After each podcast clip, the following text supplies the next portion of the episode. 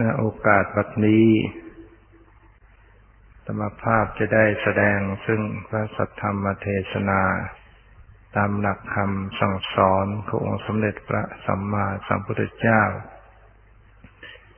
นี่ก็เรื่องการเจริญวิปัสสนากรรมฐาน ขอให้ท่านทั้งหลายได้พึง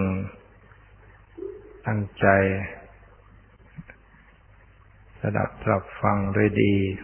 นะฟังด้วยการไร่ครวนพิจารณา แล้วฟังด้วยมีสติ มีสัมปชัญญะพร้อมกับการที่เราพิจารณาธรรม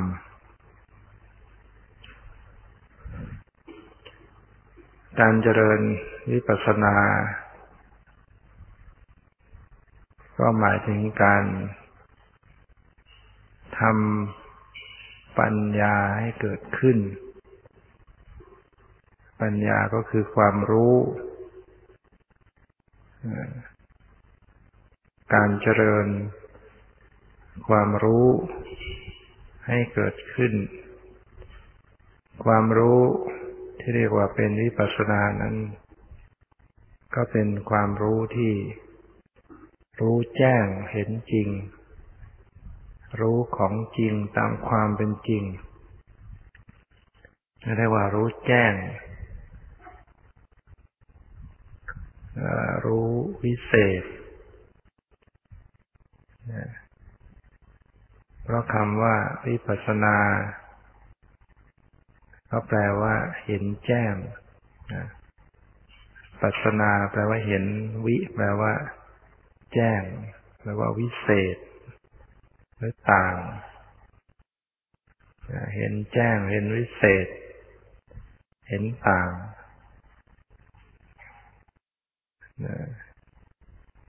เห็นแจ้ง เห็นวิเศษ ก็คือเห็นตามความเป็นจริง รู้เห็นตามความเป็นจริงขึ้น เห็นต่างก็คือต่างจากความเห็นของปุถุชนปุถุชนเห็นไปอย่างหนึ่ง แต่ว่าอริยบุคคลท่านก็เห็นต่างออกไปอีก บุรุชนนั้นเห็นไปตามสมมุตินะเห็นจริงไปตามสมมุติ แต่ว่าอริยะนั้นเห็นจริงโดยปรมัตเห็นจริงโดยสมมุติก็เป็นเรื่องเห็น ที่เป็นเรื่องตกลงกันขึ้นมา ยินยอมกันขึ้นมาเรียกว่าบัญญัติ เป็นสมมุติ แต่งตั้งตกลง แต่ว่าโดยสภาวะแล้วไม่ไม่เป็นของจริง ไม่มีของจริง จริงตามที่ชาวโลกเขากล่าวสมมุติกันขึ้น เรียกว่า พ่อเรียกว่าแม่ เรียกว่าโต๊ะเก้าอี้ เรียกว่าคน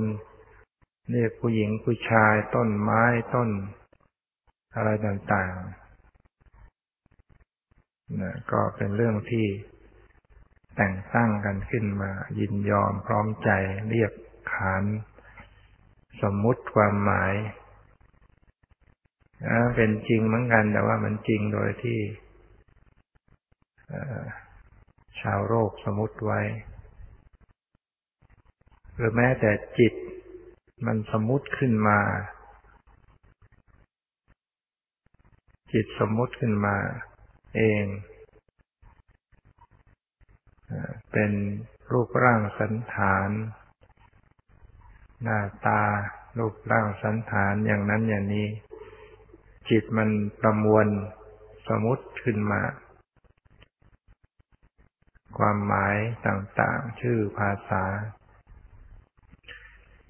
มันก็เป็นจริงอย่างหนึ่ง แต่ว่ามันไม่ใช่ จริงโดยแท้เป็นจริงโดยการสมมติขึ้นนั้นชาวโลกนั้นบุรุชนนั้นเพราะว่าโดยแท้แล้วก็คือเห็นผิด เห็นผิดจากความเป็นจริง เห็นผิดอย่างไรก็เห็นว่า สังขารทั้งหลายเป็นของเที่ยง สังขารทั้งหลายเป็นสุข สังขารเหล่านี้เป็นตัวเป็นตน เป็นของสวยงาม นี่คือความเห็นผิดอยู่ ยึดผิด ของเที่ยงแท้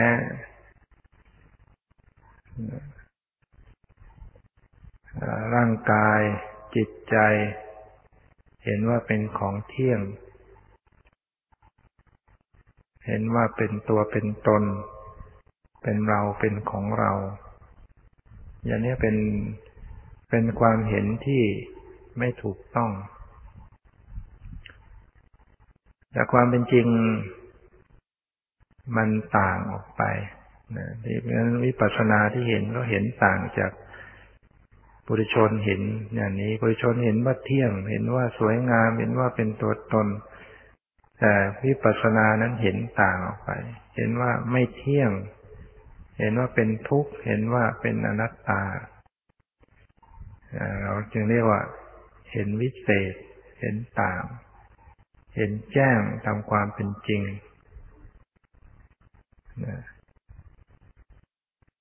นั้นสรุปแล้ว การเห็นตามความเป็นจริง เห็นของจริงตามความเป็นจริง ก็คือการเข้าไปเห็นสังขารโดยความที่ไม่เที่ยงเรียกว่าอนิจจลักษณะ เห็นเครื่องหมายแห่งความไม่เที่ยง แล้วก็ทุกขลักษณะ เห็นลักษณะแห่งความเป็นทุกข์ ทนอยู่สภาพเดิมไม่ได้ เห็นอนัตตลักษณะคือความเป็นอนัตตา หมายถึงการบังคับไม่ได้ ไม่มีตัวตนที่จะบังคับบัญชาได้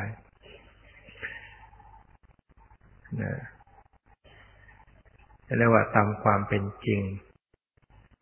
ของจริงคืออะไรของจริงก็คือ ธรรมชาติ ที่ไม่ใช่สัตว์บุคคล เรียกว่า รูปธรรมนามธรรม เรียกว่าขันห้าของจริงนะคือรูปนาม หรือขันห้าคำว่าขันห้าคำว่ารูปนามมันก็เป็นสมมุติ แต่ว่าตัวเนื้อแท้น่ะเป็นของจริง ลักษณะของรูป ก็คือสภาพที่ปรากฏเปลี่ยนแปลงเกิดดับไป เสื่อมสลายไป มีอยู่จริง ๆ ปรากฏมีอยู่จริง ๆ โดยสภาวะ แต่ว่ามันมีลักษณะที่ไม่สามารถจะรับรู้อะไรได้มีหน้าที่มีลักษณะที่ปรากฏแล้วก็แตกสลายเปลี่ยนแปลงไป แต่ว่าเป็นสภาพที่มีอยู่จริงๆนะเป็นสิ่งที่ ยื่นให้พิสูจน์ได้ คงทนต่อการพิสูจน์ เป็นสัจธรรม เป็นธรรมชาติ เป็นสิ่งที่มีอยู่ ไม่ว่าจะ ใครก็ตาม ไม่ว่าจะเกิดยุคนี้ยุคไหนอย่างไร มันก็มีอยู่อย่างนี้ รูปมีอยู่อย่างไรก็มีอยู่อย่างนั้น คงลักษณะ ไม่มีการผันแปรเปลี่ยนแปลงในลักษณะมีลักษณะอย่างไรก็คงลักษณะอย่างนั้น ใช้จึงได้นามว่าปรมัตเรียกรูปนามว่าปรมัตปรมัตก็คือสิ่งที่มันมีอยู่ในลักษณะที่ไม่เปลี่ยนแปลง คือลักษณะของมันไม่เปลี่ยนแปลง สภาพของมันไม่เปลี่ยนแปลงอันที่ว่าเปลี่ยนไม่เปลี่ยนแปลงในที่นี้ไม่ได้หมายถึงว่ามันมันคงที่ไม่เกิดดับ ไม่ใช่อย่างนั้นนะมันคนละ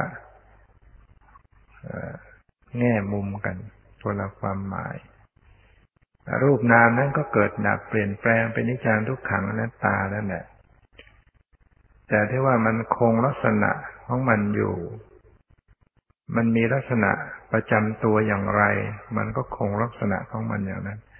เรียกว่า วิเศษณลักษณะ คือลักษณะที่วิเศษ ลักษณะที่ประจำตัวของมัน แต่ละอย่างแต่ละชนิดนั้น มันคงที่ของมันอยู่ ไม่เมียนไม่เปลี่ยนแปลงนะ อันนี้ต้องฟังให้ดี อย่าให้สับสน รูปนามมันเกิดดับ เปลี่ยนแปลงเป็นนิจจังทุกขังนัตตานั้นถูกต้องอยู่แล้ว แต่อีกแง่มุมหนึ่ง รูปนามนี้ มีลักษณะประจำตัวอย่างไร ก็จะคงลักษณะประจำตัวอย่างนั้น เช่นว่า ดิน นะมีลักษณะแข็งแข็ง ดินก็คงเป็นลักษณะที่แข็งแข็งอยู่อย่างนั้น จะเกิดที่ไหนอย่างไรกับใครกระทบเมื่อไหร่ มันก็แสดงลักษณะความแข็งแข็งจะแข็งน้อย เราก็ว่ามันอ่อน สิ่งที่มากระทบกาย และสิ่งที่มันประชุมประกอบเป็นร่างกายเนี่ย ส่วนหนึ่ง ก็เป็นธาตุดิน มากระทบแข็งธาตุดินมาก ส่วนผสมของดินมากก็จะแข็งมาก ส่วนผสมของดินน้อย มันก็แข็งน้อย อย่างในที่เราดื่มน้ำ หรือน้ำในแม่น้ำลำคลองนั่นเราเอามือไปแหว่งไปกระทบเราก็รู้สึกว่า เราว่ามันอ่อนนะไม่แข็งอะไรน้ำนี่ไม่ได้แข็ง แต่จริงมันก็มีธาตุแข็งอยู่ แต่ว่าธาตุดินมันน้อยเรามือไป มันก็รู้สึกว่าแหวกไปได้ เราตีมันแรงๆมันก็เจ็บได้เหมือนกัน มันก็มีความแข็งอยู่ แต่ว่าธาตุดินมันน้อยธาตุน้ำมันมาก มันจึงไหลไปได้ ลักษณะของธาตุน้ำมันเป็นธาตุที่ไหลนะ เป็นลักษณะไหลไป นั้นสิ่งที่มากระทบกาย ถ้าเป็นการกระทบรู้สึกแข็ง มากหรือแข็งน้อยก็ตาม นั่นก็เป็นเรื่องของลักษณะธาตุดินนี่มันคงลักษณะอยู่นะอย่างทุกคนเนี่ยถ้ามือเอาขาสัมผัส ก้นสัมผัสพื้นอยู่เนี่ย ที่พื้นมีธาตุดินอยู่หินเนี่ย มันก็มีธาตุดินมากเป็นแข็ง ไม่มีใครเลยที่นั่งไปแล้ว นั่งก้าหินนี่บอกว่า นุ่มดีเหลือเกินมันไม่มี รู้สึกแข็งเหมือนกันหมด นี่คือลักษณะของธาตุดินที่มันคงลักษณะของมันนะเรียกว่าปรมัตธรรมนะความหมายของคำปรมัตคือมัน ลักษณะประจำตัวของรูปของนามนี่มันคงลักษณะของมันอยู่ ลักษณะของไฟจะเป็นความร้อน ถ้าไฟน้อย ก็ร้อนน้อย ถ้าไฟมาก ก็ร้อนมากร้อนน้อยมาก ๆ เข้าก็กลายเป็นความเย็น ความเย็นนั้นก็คือความน้อย ความร้อนน้อยนั่นเอง ในน้ำแข็งก็มีธาตุไฟอยู่น้ำแข็งที่เราบอกว่าเย็นเหลือเกินที่จริงก็คืออุณหภูมิถึงศูนย์องศา ความร้อนในระดับศูนย์หรือลบลงไป นั่นก็ยังเป็นอุณหภูมิคือคือธาตุไฟอยู่ ในร่างกายของมนุษย์ มันมีธาตุไฟอยู่ในร่างกายเนี่ย ประชุมกัน ดินน้ำลมไฟดังนั้นธาตุไฟในกายเราเนี่ยมันสูงกว่าศูนย์นะเมื่อไปสัมผัสธาตุไฟที่ต่ำกว่า เราจึงบอกว่ามันเย็นนะถ้าไปสัมผัสธาตุไฟที่สูงกว่า ธาตุไฟในกาย เราก็บอกว่าร้อน ฉะนั้นสรุปแล้วความเย็นหรือความร้อน นั่นคือลักษณะของธาตุไฟ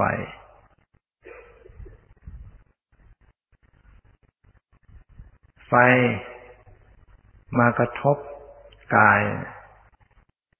ทุกคนเหมือนรู้สึกเหมือนกันหมดนะอย่างที่ กลางแดดเนี่ยแดดร้อนจ้าอยู่ คนไปสัมผัสแล้วก็จะได้รับความรู้สึกเหมือนกันเนี่ยไม่ว่าจะเป็นมนุษย์เป็นสุนัขเป็นแมว มันจะมีความรู้สึกต่อแดดที่มากระทบเหมือนกัน เป็นเพียงแต่ว่า จิตใจจะรู้สึก ทุกข์กับสิ่งเหล่านั้นมากน้อยกว่ากันหรือไม่ คนมันมีความเคยชิน ก็ไม่รู้สึกเดือดเนื้อร้อนใจ ถ้าคนไหนไม่ค่อยมีความเคยชิน ก็บ่นว่าร้อนมากเหลือเกิน แต่ว่ากระทบร้อนเท่าๆกัน โดยสรุปแล้วก็คือว่าเมื่อกระทบธาตุไฟแล้ว ก็จะรู้สึกเหมือนกันหมด อย่างติดจุดเทียนเนี่ย ไฟลุกขึ้น เราจะเอาเด็กไปจับ เอาผู้ใหญ่ไปจับเอาคนหรือจะเอาแมวเป็ดไก่ไปถูกไฟ มันจะรู้สึกเหมือนกัน ถึงจะไม่พูดไม่อะไร ความรู้สึกที่ไปสัมผัสกับไฟนั้นจะรู้สึกเหมือนกันหมด คือรู้สึกร้อน นั่นคือลักษณะของ ปรมัตธรรมที่ไม่มีการผิดแปลกผันแปรแต่อย่างใดในความหมายของคำว่า ปรมัตธรรม คือลักษณะที่มันไม่ผิดไป ผิดแปลกผันแปร คงลักษณะของมันอย่างนั้น นี่คือสันี่คือของจริง ๆ ของจริงนั้นจะต้องคงทนต่อการพิสูจน์ เป็นสิ่งที่มีอยู่จริงๆเราเรียกว่าปรมัตธรรม นี้ก็ยกตัวอย่างมาธาตุดินธาตุ ธาตุไฟนะส่วนธาตุลม ก็มีลักษณะแห่งการเคร่งตึง ลมนี่ไม่ใช่เย็นนะไม่ใช่ว่าเราไปนั่งรับลมแล้วเออมาลมพัดเย็นสบาย จริงอยู่ขณะที่ลมพัดมากระทบ เราบอกว่าเย็นเราเปิดพัดลมเนี่ย ลมพัดมากระทบรู้สึกว่าเย็น ความรู้สึกว่าเย็นนั้นมันเป็นธาตุไฟ คือในอากาศเนี่ยมันก็มีในลมนั้นเนี่ยมันก็มีธาตุไฟผสมอยู่ด้วย แล้วมันกระทบธาตุไฟมันแสดงอาการมากกว่าธาตุธาตุไฟมีส่วนน้อย มันก็รู้สึกว่าเย็น แต่ว่า แม้จะน้อยแต่มันก็ มันก็แสดงลักษณะเหนือกว่าธาตุอื่น เหนือกว่าธาตุดินน้ำลมไฟเรากระทบก็รู้สึก เย็นหรือรู้สึก สัมผัส มีมีแรงกระทบกระแทกนิดหน่อยนะนั่นเป็นเป็นธาตุดินที่กระทบรู้สึก การสัมผัสที่รู้สึกกระแทกกระทบ คือความแข็งนั่นแหละมันกระทบ แต่มันแข็งน้อยแล้วก็รู้สึกไม่เจ็บอะไร แล้วก็มีธาตุ ไฟเย็น ส่วนลม ซึ่งลักษณะเคร่งตึงนั้น เราจะสัมผัสได้ก็แต่เมื่อ มันอยู่ในกายเราเราสูดลมให้ใจเข้าไปเนี่ย เราอัดเข้าไว้ มันจะเกิดอาการตึงนะสูดเข้าไปแน่นปอดแน่นหน้าอกตึงเกิดขึ้นห้ใจเข้าไปถึงจะเราจะไม่กลั้น ก็รู้สึกตึง ถ้ายิ่งกลั้นมากก็ตึงมากนั่นคือลมลักษณะของลมเด่นชัดขึ้น แต่ว่าเราหายใจออก ความรู้สึกตึงก็จะลดน้อยลงน้อยลง เพราะลมมันน้อย ลมที่หายใจเข้าไปมันคลายออกไปน้อยลง มันก็เบา ความตึงนั้นเบาลงเบาลง เราก็เรียกว่ามันหย่อนนะฉะนั้นลักษณะที่ตึงก็ตามลักษณะที่หย่อนก็ตามก็คือลักษณะของธาตุลมฟุตบอลที่เขาสูบลมเข้าไป ก็จะตึงนะ หนังลูกหนังนะถ้ายังไม่มีลมก็แปบลง พออัดลมเข้าไปมันก็ตึงปอดเราก็เหมือนกันเนี่ย มันก็ถุงลม สูดลมเข้าไป ปอดนี่ก็ตึง กล้ามเนื้อก็ได้รับกระกระทบ ก็ทำให้เรารู้สึกตึง นั่นคือธาตุลม แล้วลมนี้มันก็ไปทั่วร่างกายเรานะ สามารถจะแทรกไปในทุกสัดส่วนของร่างกายนี้ มีอยู่ธาตุลมมีอยู่ดังนั้นการที่เราสามารถจะกำมือได้นะจับอะไรต่างๆได้ เราสามารถจะยืนเดินนั่งนอนคู่เหยียดเคลื่อนไหวต่างๆ นั่นก็เป็นเพราะธาตุลม ไปไปผลักดันนะถ้าไม่มีลมไปผลักดันแล้วก็ ร่างกายของเรามันก็ ไม่มีไม่สามารถจะเคร่งตึงอะไรได้ เมื่อร่างกายเคร่งตึงอะไรไม่ได้ก็จับอะไรเคลื่อนไหวอะไรไม่ได้ ฉะนั้นในขณะที่ ร่างกายมีการเคลื่อนไหวนะ ธาตุลมก็แสดงอยู่ แสดงอาการเคร่งตึงเคลื่อนไหว ความตึงปรากฏ พอมันเราผ่อนคลาย ความตึงก็หย่อนลง เดี๋ยวมันตึง เดี๋ยวมันหย่อน แล้วก็รู้สึกว่ามันเคลื่อนไหว อย่างที่ทรงอกที่หน้าท้องเนี่ย เราหายใจเข้าไป มันก็ตึง พอหายใจออกลมออกไปมันก็หย่อน แล้วก็หายใจอีกมันก็ตึงอีก หายใจออกก็หย่อน หน้าท้องมันก็ตึงบ้างหย่อนบ้าง เราก็รู้สึกว่ามันเคลื่อนไหวในการที่เคลื่อนไหวเนี่ยมันก็มาจาก ลมที่มัน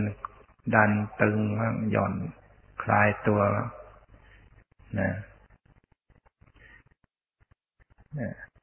แล้วเราจะจับสัมผัส ความรู้สึกที่มันตึงที่มันหย่อนนั่นแหละ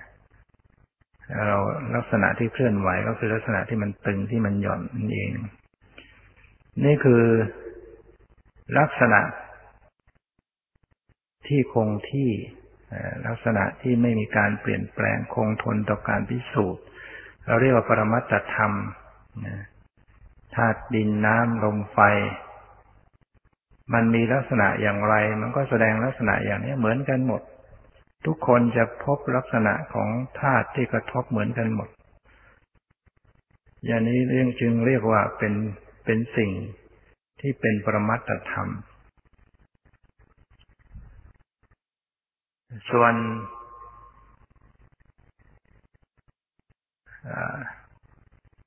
อีกด้านหนึ่งอีกลักษณะหนึ่ง ซึ่งเป็นลักษณะของนามธรรม นามธรรมนั้น ก็มีลักษณะประจำตัวของมัน มีลักษณะอย่างไรมันก็คงลักษณะของมันอย่างนั้น แต่ว่ามันต่างจากรูปธรรม ต่างจากดินน้ำลมไฟดังที่กล่าวแล้ว ในลักษณะที่รูป ไม่สามารถจะรับรู้อารมณ์ได้ ส่วนนามนั้นสามารถจะรับรู้อารมณ์ได้ ดินน้ำลมไฟเย็นร้อนอ่อนแข็งหย่อนตึง มันมันรู้อะไรได้ไหม ตัวมันเองเนี่ยสามารถจะไปรับรู้อะไรได้ไหม รู้ในลักษณะที่รับรู้อารมณ์นะมันมันรู้อารมณ์ไม่ได้ ไม่สามารถจะรู้อารมณ์ เราจึงเรียก ว่าเป็นรูปธรรม สิ่งใดที่มันเกิดขึ้นแสดงลักษณะของมันแล้วก็ ดับไปไม่สามารถจะรับรู้อะไรได้ เราเรียกว่ารูปธรรมนอกจากดินน้ำลมไฟแล้วมันก็ยังมีสีเสียงกลิ่นรสนะตาหูจมูกลิ้นกาย ก็เป็นทำนองเดียวกันที่ไม่สามารถจะรับรู้ อารมณ์ได้ สีก็เป็นเพียงมากระทบทางตา เสียงก็มากระทบทางหูดับไป กลิ่นก็ทบจมูกดับไปรสกระทบลิ้นดับไป ตาก็รับสีดับไป หูก็รับเสียงดับไป จมูกรับกลิ่นดับไป ลิ้นรับรสดับไป รับแบบนี้ไม่ใช่รับแบบรู้นะเป็นเพียงรับแบบรับแบบกระทบนะแต่ไม่ใช่รู้ แต่นามธรรมนั้นมันรับแบบรู้นะเข้าไปมีความรู้ รับรู้กับสิ่งต่างๆ ที่เป็นอารมณ์และนามธรรมก็มีส่วนของจิต กับสิ่งที่ประกอบกับจิตนะนี่เป็นนามธรรม จิตมันก็แสดงลักษณะแห่งการรู้อารมณ์ จิตเนี่ยรู้อารมณ์ ลักษณะของจิตจริง ๆ นั้นจึงมีเพียงหนึ่งเดียว จิตจริง ๆ ไม่ได้ไม่ได้มีมากมายอะไร ลักษณะของจิตมีเพียงหนึ่งเดียว คือรู้อารมณ์เท่านั้น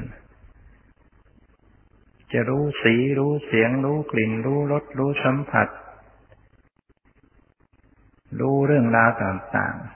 ๆ ก็คงลักษณะแห่งการรู้รับรู้อารมณ์เท่านั้น แต่ว่าที่มันแยกออกไปมากมายก็เพราะว่า มันแยกไปตามการทำหน้าที่ที่แตกต่างกันออกไป และมากออกไปเพราะว่าสิ่งที่เข้าไปปรุงแต่งในจิตนั้น มีมากทำให้จิตมีอาการไปต่างๆ ก็เลยกลายเป็นว่าเหมือนจิตมีมากมาย แต่ที่จริงแล้วลักษณะของจิตเป็นเพียงรู้ รับรู้อารมณ์ มีอย่างเดียว มีลักษณะอย่างเดียว แต่มันมีหน้าที่ไปหลายอย่างเห็นจิตที่เกิดขึ้นทางตา กับจิตที่เกิดขึ้นทางหู แม้จะรับอารมณ์ รับรู้อารมณ์เหมือนกัน แต่ว่า มันก็ทำหน้าที่แตกต่างกันทำหน้าที่ทางตา มันทำหน้าที่ในการเห็น แต่เมื่อมันไปทำหน้าที่ทางหู มันทำหน้าที่ได้ยิน เห็นกับได้ยินเนี่ยมัน มันแตกต่างกัน เดี๋ยวเราพิสูจน์ดู ลักษณะที่เห็นกับลักษณะที่ยินเนี่ย มันเหมือนกันไหมไปทำหน้าที่ทางลิ้นก็ไปรู้รสไปทำหน้าที่ทางกายก็ไปรู้สึก รู้เย็นรู้ร้อนรู้อ่อนรู้แข็งรู้หย่อนรู้ตึง นั่นคือจิต อันนี้พอไปทำหน้าที่ทางทวารต่างๆ ทวารก็คือประตู ประตูตาประตูหูจมูกลิ้นกายใจ เราท่านก็เรียกจิตที่ไปทำหน้าที่อย่างนั้นว่าวิญญาณ ไปทำหน้าที่ทางตาท่านก็เรียกว่าจักกุวิญญาณทำหน้าที่เห็น ไปทำหน้าที่ได้ยินก็เรียกว่า โสตวิญญาณนะไปทำหน้าที่ทางจมูกก็เรียกว่าคานะวิญญาณรู้กลิ่นดังนั้นคำว่าวิญญาณก็คือลักษณะจิตนั่นแหละ จิตที่ไปทำหน้าที่ในทวารต่าง ๆ ก็เรียกว่า วิญญาณ วิญญาณทางตาก็คือการเห็นวิญญาณทางจมูกก็คือ รู้กลิ่นอย่างนี้เป็นต้น นี่คือลักษณะของจิตที่ทำหน้าที่ต่างๆ ก็เลยมีหลายดวงหลายชนิด หลายประเภท จิตทางใจจิต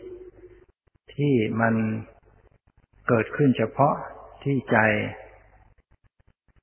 เกิดขึ้นที่ไม่ได้ผ่านทางตาหูจมูกลิ้นกาย มันก็รับอารมณ์ได้มันสามารถจะนึกคิด เรื่องราวต่างๆ อะไรต่างๆได้แล้วก็รับนึกไปสู่เรื่องต่างๆได้ เราเรียกว่ามโนวิญญาณนะวิญญาณที่เกิดขึ้น ทางใจเนี่ย ทางมโนเนี่ยตอนนี้ว่าสิ่งที่มาเกิดร่วมกับจิตเนี่ย มันก็มีหลายอย่างหลายชนิด ที่มาคลุกเคล้าทำให้จิต โน้มน้าวไปตามสภาพของสิ่งที่มาปรุงในจิต เราเรียกธรรมชาติชนิดนี้ว่าเจตสิกนะเรียกว่าเจตสิก เจตสิกก็คือสิ่งที่มาผสมหรือมาเกิดร่วมกับจิต มาปนอยู่ในจิต ทำให้จิตนั้นมีสภาพโน้มไปตามธรรมชาติของเจตสิกนั้นๆ เช่น ความโกรธเจตสิกที่เป็นความโกรธเรียกว่าโทสะเจตสิก คือเจตสิกที่ประทุษร้ายในอารมณ์คือความโกรธ ถ้ามันมาเกิดในจิตเมื่อไหร่ ไอ้จิตที่เย็นเย็นปลอดโปร่งอยู่ก็จะมีอาการเล่าร้อนไปด้วย ตามอำนาจของความโกรธนั้น แต่เราก็เรียกว่าจิตกำลังจิตโกรธนะเรียกว่าโทสะจิต คือจิตที่มีความโกรธนั่นเองไอ้จริงตัวจิตจริง ๆ เนี่ยมันไม่ได้ มันไม่ได้โกรธแต่สิ่งที่มาผสมในจิตมันดึงเอาจิตไป กลายเป็นจิตโกรธไปนะดังนั้น สิ่งเหล่านี้เป็นปรมัตธรรมมีอยู่จริงๆนะของผู้ดุชนก็จะมีความโกรธ มีความโลภมีความหลง มีความอิจฉาริษยา มีมานะ มีความลำคาญใจ มีความฟุ้งซ่าน มีศรัทธาความเริ่มใส มีปีติ มีความเพียร มีความสงบ มีความละอายต่อบาป มีเมตตา มีกรุณา มีสติ มีปัญญา อะไรสารพัดอย่าง นี่คือลักษณะของเจตสิกคือสิ่งที่เข้าไปผสมในจิต ทั้งที่เป็นอกุศลทั้งที่เป็นกุศลแล้วแต่ ถ้ามัน ที่เป็นอกุศลเข้าไปผสมในจิต จิตก็เป็นอกุศลไป จิตก็จะมีความเล่าร้อน มีความหม่นหมองเศร้าหมอง เป็นความทุกข์ความเดือดร้อนดังนั้นจิตถ้าหากว่ามันไม่มีเจตสิกที่เป็นอกุศลเข้าไปเกิดร่วม จิตใจมันก็จะมีแต่ความปลอดโปร่ง ใจจะมีความผ่องใสจิตจิตมันจะผ่องใสของมัน สบายนะจิตก็จะมีความสบายนะฉะนั้นในเจตสิกที่เป็นฝ่ายอากุศลที่เป็นกิเลสเนี่ย ไม่ใช่ว่ามันจะเกิดครอบงำปรากฏในจิตอยู่ตลอดเวลา ที่มันปรากฏอาการขึ้นมาเนี่ย มันไม่ได้ปรากฏอยู่ตลอดเวลา แล้วเราก็จึงพอทนได้ จิตนี้ยังพอทนได้ แต่ถ้ามันเกิดมากๆมันทนไม่ไหวก็ คนนั้นก็เสียสติเป็นคนบ้าไปถ้าคนไหนเกิดความฟุ้งความฟุ้งซ่านมาเกิดในจิต ไม่รู้จักหยุดจักหย่อนเนี้ย จิตมันก็ทนไม่ไหว แล้วก็ลามไปถึง รูป คือประสาทสมองร่างกายปนแปร ผิดปกติ กลายเป็นไม่สามารถจะรับรู้สามารถสำนึกแบบคนทั่วไป เราก็เรียกคนนั้นว่าเป็นคนบ้านะแต่ที่จริงเราก็ ขณะกิเลสมาเกิดขึ้นเกิดขึ้นเนี่ย ก็มีส่วนนะส่วนเชื้อบ้าขึ้นเกิดขึ้นบ้างแล้วนะกำลังโกรธขึ้นมาโลภขึ้นมาหลงขึ้นมาเนี่ยเชื้อบ้าเริ่มเกิดขึ้นแล้วแต่มันยังไม่เต็มที่เราก็ยังพอจะยับยั้งได้ ถ้าปล่อยให้มันเกิดมาก ๆแล้วมันก็นะบ้าไปเต็มที่ฉะนั้น ตามจริงแล้วคนเราที่ยังเป็นปุถุชนอยู่จะเรียกว่า เป็นคนยังไม่จิตใจไม่ปกตินั่นเอง ยังผิดปกติอยู่จิตที่เป็นปกตินั้นจิตจะต้องมีความสงบ มีความปลอดโปร่ง เรายังปกติบ้างไม่ปกติบ้างนะ เดี๋ยวกิเลสเข้ามาก็ไม่ปกติ กิเลสออกไปมีสติสัมปชัญญะก็ปกติขึ้นหน่อย อันนี้กิเลสมันมาจากไหน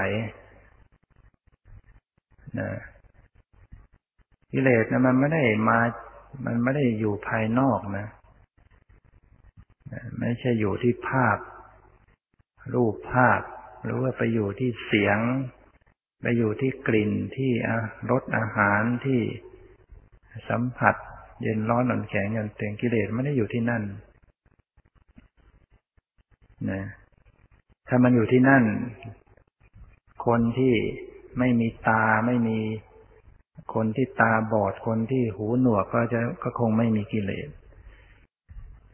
นะทำกิเลสมันอยู่ที่นอกทางนอกเราก็สบายนะ ปิดตาปิดหู ปิดจมูก ปิดปากแล้วก็ไม่มีกิเลส แต่มันไม่ใช่อย่างนั้น กิเลสมัน มันอยู่ในก้นบึ้งของจิตนั่นแหละนะมันอยู่ในในจิตนั่นแหละ ถ้าโดยปกติโดยธรรมดาแล้วมันไม่ปรากฏตัวขึ้นมา มันนอนนิ่งเงียบ อยู่ในก้นบึ้งของจิต แล้วก็อยู่ในขันธสันดานอยู่ในความสืบต่อของจิตนะเราเรียกกิเลสที่สงบตัวไม่ปรากฏอาการขึ้นมาว่าอนุสัย เรียกว่าอนุสัยกิเลส กิเลสที่นอนเนื่อง อยู่ในขันธสันดานอยู่แทนจะพูดไปจริง ๆแล้วก็คือ ในจิตใจมันมีกิเลสอยู่สำหรับปุถุชนมันมีอยู่แล้ว เป็นเพียงแต่ว่ามันไม่ปรากฏแสดงตัวออกมา ถ้ามันยังไม่มีเหตุปัจจัย เช่นยังไม่มีอารมณ์มากระทบ ไม่มีอารมณ์มายั่วยวน มันก็สงบตัวของมันอยู่ ใจเราก็ยังรู้สึกสบาย เหมือนอุปมาเหมือนกับว่า จิตใจเหมือนน้ำกิเลสเหมือนกับ สิ่งปฏิกูลตะกอนต่างๆนะที่เข้าไปผสมในน้ำถ้าหากว่าเราสามารถทำน้ำในภาชนะในโอ่งในแก้ว ให้มันนิ่งไว้ นะ อย่าให้มันหยุกหยิก อย่าให้อะไรไปกวน ให้มันนิ่ง มันก็จะค่อยๆตกตะกอนมันลงไป น้ำนั่นก็ใสขึ้น เหมือนจิตใจเนี่ยถ้าหากว่า เราทำสมาธินะเพื่อจะทำให้กิเลสมันตกตะกอน ใจเราก็รู้สึก เป็นสุขขึ้นนะสมาธิสามารถที่จะทำให้กิเลสมันตกตะกอนได้ แต่ไม่ได้กรองออกไปนะสมาธิเฉยๆเนี่ย ไม่ได้กรองเอาตะกอนออก เป็นเพียงแต่ว่าทำให้มันตกตะกอน น้ำก็ใส เหมือนใจเราก็รู้สึกแหมเหมือนเป็นสุข คนที่ทำสมาธิมากๆ จึงมีความรู้สึกว่าตัวเองเหมือนไม่มีกิเลสอะไร บางคนก็เลยหลงว่าตัวเองนี้คงจะเป็นพระหันแล้วคงจะสิ้น เพราะสิ้นกิเลสมันไม่รู้สึกโกรธใคร ไม่มีความจิตใจไม่มีความทุกข์อะไร มีแต่ความสุขเอิบอิ่มอยู่ นั่นเป็นเพียงแต่ว่ากิเลสมันตกตะกอนลงไป แล้วบุคคลนั้น ถ้าสมาธิเสื่อมเมื่อไหร่กิเลสก็ฟูขึ้นมาได้อีก น้ำที่มีอะไรไปกวนขึ้นมา แล้วก็คุณขึ้นมาได้อีกสมาธิไม่สามารถจะทำน้ำให้บริสุทธิ์ได้โดยเต็มที่นะแต่ก็ยังดีนะ ดีกว่าไม่ไม่ไม่ใสซะเลยนะน้ำที่ตกตะกอนนั้นยังเอามากินมาใช้ได้บ้าง ถ้าเรารู้จักแบ่งนะแต่ถ้าให้ดีไปกว่านั้น เรามีเครื่องมือที่จะกรอง เอาไอ้ตะกอนปฏิกูลนั้น แยกออกมาจากน้ำให้หมด น้ำจะน้ำเหล่านั้นจะบริสุทธิ์ น้ำที่ไม่มีตะกอนอยู่ก้นมันถึงจะไปเขย่าอย่างอย่างไรมันก็จะไม่ขุ่นแล้วมันน้ำกลั่น น้ำกลั่นที่เขาเอามาขายต่างๆ น้ำที่เขากรองไว้อย่างดี เราจะเขย่าอย่างนั้นก็ไม่ขุนเพราะว่ามันไม่มีสิ่งปฏิกูลตะกอนอยู่ นั่นก็หมายถึงว่าจิตนี้จะต้อง อาศัยเครื่องมือที่แยกคายกรองเอากิเลสออกไป กิเลสที่มันตกตะกอนนอนก้นนั่นแหละเอากรองออกไป สิ่งที่จะเป็นเครื่องมือมากรองเอาออกไปก็คือปัญญาและปัญญาชนิดนี้จะต้องเป็นวิปัสสนา คือปัญญาที่รู้แจ้งเห็นจริงเท่านั้น ถึงจะเป็นเครื่องมือที่กรองกิเลสออกไปได้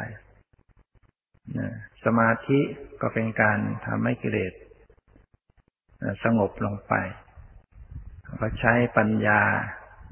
เอากิเลสที่มัน ยังมีอยู่ที่นั้นสงบนั่นแหละเอากรองมันออกไป ฉะนั้นสมาธิปัญญาก็จะต้องทำให้เกิดขึ้นในจิตใจนี้สมาธิ ปัญญาก็ต้องอาศัยศีลเป็นพื้นฐาน ถ้าไม่มีพื้นฐานคือศีลเป็นเครื่อง ประกอบเป็นพื้นฐานรองรับแล้วสมาธิปัญญาก็เกิดขึ้นไม่ได้นะเพราะฉะนั้น เราต้องมีศีลเป็นเครื่องกั้น เหมือนกับว่า อย่าให้สิ่งสกปรกมันตกลงไปอีก นะศีลมันเป็นตัวป้องกันไว้ก่อน เอาเหลือไว้แต่ที่มันมีอยู่เท่านั้น อย่าให้มันเข้ามาอีกแล้วเราก็ต้องรักษาศีลไว้นะสำรวมกายวาจาให้เรียบร้อย เจริญสติสมาธิปัญญา นี่เราก็พอเข้าใจแล้วว่าวิปัสสนานั้นก็คือปัญญาที่เห็นจริง รู้แจ้งเห็นจริง ก็คือเห็นรูปเห็นนาม หรือเห็นธรรมชาติที่มีอยู่จริง ๆ หรือเห็นปรมัตธรรมนั่นแหละรูปนามก็คือปรมัตปรมัตก็คือสิ่งที่มันมีอยู่จริง ๆ ไม่มีการผิดแปลกพันแปรแต่อย่างใด ลักษณะอย่างไรก็คงลักษณะอย่างนั้น ความโกรธมีลักษณะอย่างไรก็เกิดในใจใครก็แสดงลักษณะอย่างนั้น จิต มีลักษณะอย่างไรก็แสดงลักษณะอย่างนั้น เหมือนกันหมด นี่คือปรมัตธรรม เป็นสิ่งที่จะต้องเข้าไปเห็นเข้าไปรู้จักแล้วถ้าใครสามารถเจริญกำหนดพิจารณาเข้าไปเห็น ไปรู้จักรูป รู้จักนาม อย่างนี้แหละเรียกว่าเห็นเห็นของจริง เห็นสิ่งที่คงทนต่อการพิสูจน์ เห็นสิ่งที่ไม่มีการผิดแปลกพันแปรแต่อย่างใดแล้วก็เห็นลึกลงไปถึง สิ่งที่เป็นของจริงนั้นว่ามันมีสภาพอย่างไร มีลักษณะอย่างไร มันมีสามัญลักษณะก็คือมันมีความเกิดดับ เกิดดับเปลี่ยนแปลงไปในจังทุกขังนัตตาแล้วเราเห็นลึกลงไปก็คือเห็นรูปเห็นนามนั่นแหละ มันมีความเกิดดับ มันไม่ได้คงที่ มันเกิดระดับทันที เกิดระดับทันที อาการที่มันเกิดดับนั่นแหละ มันจะ แสดงให้เกิดความรู้สึก ว่าตัวมันน่ะ ไม่เที่ยง เป็นทุกข์เป็นอนัตตาปรมัตธรรมหรือรูปนามนั่นแหละมันจะประกาศตัวมันเองว่า ไม่เที่ยงนะ เป็นทุกข์นะ เป็นอนัตตาเนี่ยประกาศอยู่ ถึงใครจะรู้หรือไม่รู้มันก็ประกาศตัวมันเองอยู่ตลอดเวลานะดินน้ำลมไฟ สีเสียงกลิ่นรสจิต สิ่งที่ปรุงในจิต มันประกาศตัวมันเอง แสดงตัวมันเองว่าเกิดดับไม่จะไม่เที่ยงเป็นทุกข์เป็นตายตลอดเวลาแต่ว่าเราไม่ได้เข้าไปรู้ไปเห็นมัน เราก็เลยหลงยึดว่ามันเที่ยง มันเป็นสุข มันเป็นตัวตน กิเลสทั้งหลายก็เลยยังครอบงำอยู่ อันนี้เป็นเพียเราก็ต้อง เจริญสติสงบสำรวม เข้าไปพิจารณาดูในกายในจิตเนี่ยเพราะว่ารูปนามมันก็อยู่ที่ตัวเองเนี่ยอยู่ที่กายที่ใจเนี่ยแหละ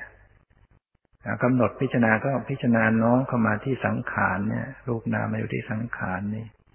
ที่ตาหูจมูกลิ้นกายใจเนี่ย ก็น้อมเข้ามาพิจารณาที่กายนะกำหนด สิ่งที่มากระทบที่กายจะว่ามีลักษณะอย่างไร เย็นบ้างร้อนบ้าง แข็งตึงหย่อนเคลื่อนไหว ภายในกายมันก็มีตึงมีหย่อนมีไหว มีเย็นมีร้อนเหมือนกัน ความเย็นความร้อนไม่ใช่จะมีแต่ผิวกาย ข้างในกายมันก็มีร้อนมีเย็น มีตึงมีไหว มีแข็งมีอ่อนเหมือนกันแล้วก็หนดตามดูรู้ทันไป ดังนั้นที่ว่าให้กำหนดลมให้ใจเข้าออก ก็เพื่อจะให้หันมาดูที่กายนี้ได้ ไม่ให้จิตมันเตลิดออกไปภายนอก จิตเรามันคอยจะเตลิดออกไปภายนอกวุ่นวายกับภายนอก ท่านก็เลยสอนให้มาดูลมหายใจไว้ เพื่อให้มันใกล้ชิดกับกายนี้ เพราะลมหายใจก็เป็นส่วนเรื่องเกี่ยวกับกาย จิตมันมีสมาธิมันก็ไม่ไปอื่นมันก็มาอยู่ที่กาย เมื่อมาอยู่ที่กายแล้วก็พิจารณาแตกย่อยลงไปในกายนี้ว่านอกจากลมหายใจเข้าออกแล้วมันมีอะไรอีก ก็มีตึงมีหย่อนมีเย็นมีร้อน แล้วนอกจากส่วนที่กายนี้มันมีอะไรอีกอมันก็มีส่วนของนามคือความคิดนึก มีความจำ มีความรู้สึกเสวยอารมณ์ เป็นความสบาย เป็นความไม่สบาย รู้สึกเสวยอารมณ์ทางกายก็รู้สึกสบายกาย ไม่สบายกายเสวยอารมณ์ทางใจก็รู้สึกสบายใจไม่สบายใจ เฉยๆนะเนี่ยเป็นสิ่งที่มีอยู่ พิจารณาถึงสิ่งที่ปรุงแต่งในจิต เป็นความรักเป็นความจังเป็นความ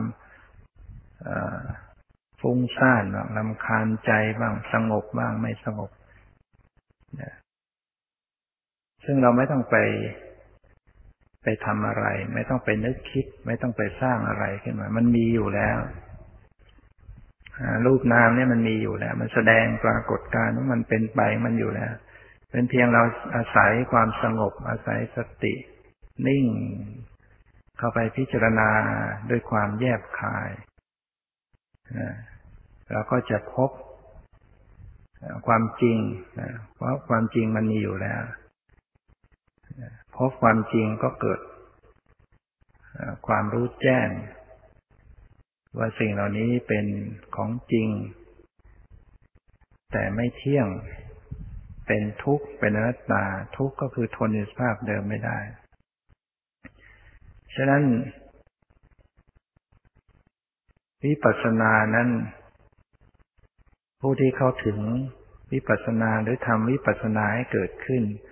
ก็คือผู้ที่มีปัญญาเข้าไปเห็นรูปเห็นนาม โดยความเป็นของไม่เที่ยง โดยความเป็นทุกข์ โดยความเป็นอนัตตานั่นแหละเรียกว่าวิปัสสนา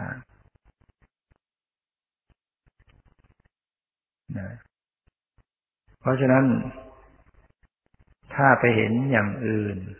ก็ไม่ใช่เรียกว่าวิปัสสนา วิปัสสนาต้องเห็นอย่างนี้เท่านั้น คือเห็นรูป เห็นนาม เห็นลักษณะของรูปของนามเป็นอนิจจังทุกขังนัตตา จึงจะเป็นวิปัสนา ถ้าไปเห็นอย่างอื่น มันก็ไม่ใช่วิปัสนา เพราะวิปัสนามันต้องเห็นอย่างนี้ จึงจะเรียกว่าเห็นจริงตามความเป็นจริง เพราะของจริงมันเป็นอย่างนี้ ของจริงมันคือรูปคือนาม คือลักษณะไม่เที่ยงเป็นทุกข์เป็นอนัตตาดังการเจริญวิปัสสนานั้น ไม่ใช่ ไปทำอย่างอื่น ที่ว่านั่งแล้ว ไปเห็นสิ่งลี้ลับ ไปเห็นคนที่ตายไปแล้ว ไปเห็นเทวดา ไปเห็นนรกเห็นสวรรค์ การเห็นอย่างนั้นไม่ไม่ใช่ของจริง ไม่ใช่รูปนามไม่ใช่การรู้เห็นตามความเป็นจริง เพราะฉะนั้นมันจึงพ้นทุกข์ไม่ได้นะการเห็นที่จะพ้นทุกข์ได้ต้องต้องเห็นตามความเป็นจริง จึงจะสละกิเลสได้ จึงจะละกิเลสได้ จึงจะเข้าสู่วิมุตติความหลุดพ้นได้ หรือจะถึงนิพพานได้ก็ต้องไปจากการเห็นตามความเป็นจริง นะเพราะสภาพแห่งความหลุดพ้นนั้น ก็เป็นสภาพที่คลายจากความยึดมั่นถือมั่น จากความยึดว่าเป็นตัวเป็นตนเป็นเราเป็นของเราเป็นของเที่ยงเป็นของสุข ถ้าหากตราบใดที่ยังไม่เห็นตามความเป็นจริง มันก็จะยึดไว้ ยึดว่าเป็นตัวตนอยู่นั่นแหละยึดว่าเป็นเราเป็นของเราเป็นของเที่ยงเป็นของสวยงาม เมื่อยังเห็นสวยงามก็ยังรักยังชังอยู่ ยังยังเห็นเป็นตัวตนอยู่มันก็ยังว่ามีเรามีของเราอยู่นะเพราะนั้นการเห็นภายนอกนะไม่ได้ลดละคลายจากความเป็นตัวตนได้ ถึงแม้ว่าจะเป็นผู้มีอิทธิฤทธิปาฏิหาริย์ นะมีฤทธิ์มีเดชจะในรมิตอะไรต่างๆก็ได้ จะนึกคิดทำอะไรต่างๆ ให้เป็นไปตามความปรารถนาเหาะเหินเดินอากาศดำดินดำเดินบนน้ำรู้วาระจิต หรือจะแปลงกายอะไรสารพัดอย่างนี้ ก็ไม่ได้สามารถจะละกิเลสได้ มาละกิเลสไม่ได้ก็ดับทุกข์ไม่ได้พ้นทุกข์ไม่ได้ดังนั้นการที่เราประพฤติปฏิบัตินั้น เราจะต้องวางแนวทางให้ถูกต้อง เราปฏิบัติไปเนี่ย เพื่อจะดูอะไร เพื่อจะกำหนดให้เห็นอะไรเราต้องมุ่งไปว่าเพื่อจะเห็นรูปเห็นนามเห็นความเกิดดับของรูปของนามเท่านั้น ไม่ใช่ไปเพื่ออยากจะเห็นอย่างอื่น เพราเราได้วางแนวทางพื้นฐานที่ถูกต้อง การปฏิบัติ ก็จะเป็นโอกาสให้พบของจริง ให้เกิดปัญญาตามความเป็นจริงขึ้นอันนี้ในการปฏิบัติกำหนดดูรูปนาม ให้เห็นความเกิดดับของรูปของนามนั้น แม้ว่าเราจะ เข้าใจ เอาละเรารู้ว่าต้องกำหนดดูรูปนาม รูปนามก็อยู่ที่กายที่ใจนี้เราก็พยายามเจริญสติมากำหนด แต่ว่ามันก็ไม่ใช่ง่ายอย่างที่คิดนะมันไม่ใช่ว่าจะเห็นกันได้ง่าย ไม่ใช่ว่าจะเกิดความรู้แจ้งกันได้ง่ายเอาเนื่องจากว่าจิตใจนั้นมี กิเลส มีโมหะ คอยปิดบัง คอยครอบงำทำให้เราทำให้จิตใจในฟั่นเฟือทำให้หลงลืมทำให้เผลอเลอทำให้ยึดติดทำให้ ไม่มีความพอดีในการปฏิบัติทำให้ไม่มีสมาธิมีสติที่แยบคาย เพราะว่ากิเลสทั้งหลายมัน เราสะสมไว้เยอะแยะ มัน ก็มาดึงมาลังให้สติปัญญาของเราตกไปหมดดังนั้นการปฏิบัติก็จึงต้องมีความเข้าใจเป็นส่วนประกอบ มีเทคนิคในการปฏิบัติจะต้องเข้ามาประกอบ ไม่ฉะนั้นแล้วก็ก็ไม่สามารถจะเห็นสภาวะธรรมตามความเป็นจริงได้ เห็นบางคนอาจจะทำจิตให้นิ่งเป็นสมาธิได้ สามารถจะทำจิตให้สงบระงับนิ่งแนบแน่นในอารมณ์ ดับดิ่งในอารมณ์ ก็ยังไม่เห็นรูปนามอยู่นั่นแหละ สามารถจะนั่งหลายหลายชั่วโมง สามารถจะดับเวทนา ดับความฟุ้งซ่านทั้งหลายแหละดับความรู้สึก ความนึกคิดจิตนิ่งอยู่ในอารมณ์เดียว ได้เป็นเวลานานๆ แต่ก็ยังไม่เห็นของจริง ยังไม่เห็นรูปเห็นนามนะก็เพราะว่าการใส่ใจการที่จะน้อมพิจารณานั้นมันเบ่งเบ่งเบียนไป นะคือยังไม่ตรง การพิจารณามันไม่ตรงกับกับรูปกับนามมันก็ไม่เห็น มันยังอดไปสู่สมมติบัญญัติไม่ได้ เราก็ต้องมาทำความเข้าใจอีกว่า อะไรที่มันไม่ใช่รูปใช่นาม ที่เราหลงว่าเป็นรูปเป็นนาม อะไรที่เป็นรูปเป็นนาม จริงอยู่เราอาจจะ ฟัง แล้วว่ารูปมีอะไรบ้าง นามมีอะไรบ้าง รูปก็มีเย็นร้อนอ่อนแข็งหย่อนตึง นามก็มีความรู้สึกนึกคิด แต่เวลาทำจริง ๆ ไปเนี่ย เราก็หาไม่เจอ จิตนิ่งสงบ ว่างนะใจว่างจิตเราก็ไปอยู่กับความว่าง เราก็ต้องรู้ว่า ความว่างนั้นน่ะ ไม่ใช่ของจริง ความว่างไม่ใช่ปรมัตธรรมความไม่มีอะไรเลยเนี่ย ไม่ใช่ปรมัตธรรม เพราะปรมัตธรรม รูปนามมันมันมันมีมันเป็นของจริงที่มีอยู่ ไม่ใช่ความว่าง ถ้าเราเอาจิตไปสงบนิ่งอยู่กับความว่าง มันจึงไม่เกิดปัญญาที่จะ เห็นอนิจจังทุกขังนัตตา ไม่มีความรู้สึกว่า สิ่งเหล่านี้ไม่เที่ยงเป็นทุกข์เป็นนัตตา ไม่เกิดปัญญาขึ้นในจิตใจ มันก็ได้แต่สบายใจสงบ คือได้แต่ว่ากิเลสตกตะกอนเท่านั้นเองนะไม่ได้กรองอะไรออกไปได้เลย สงบนิ่งสบายนะแต่ว่าไม่เกิดความรู้แจ้งอะไรขึ้นมา เพราะว่าเรากำหนดเจริญสติไปอยู่กับสมมุติ แล้วเราก็ไม่รู้ว่าคือสมมุติ คือไม่ใช่ของจริงเราก็ไม่รู้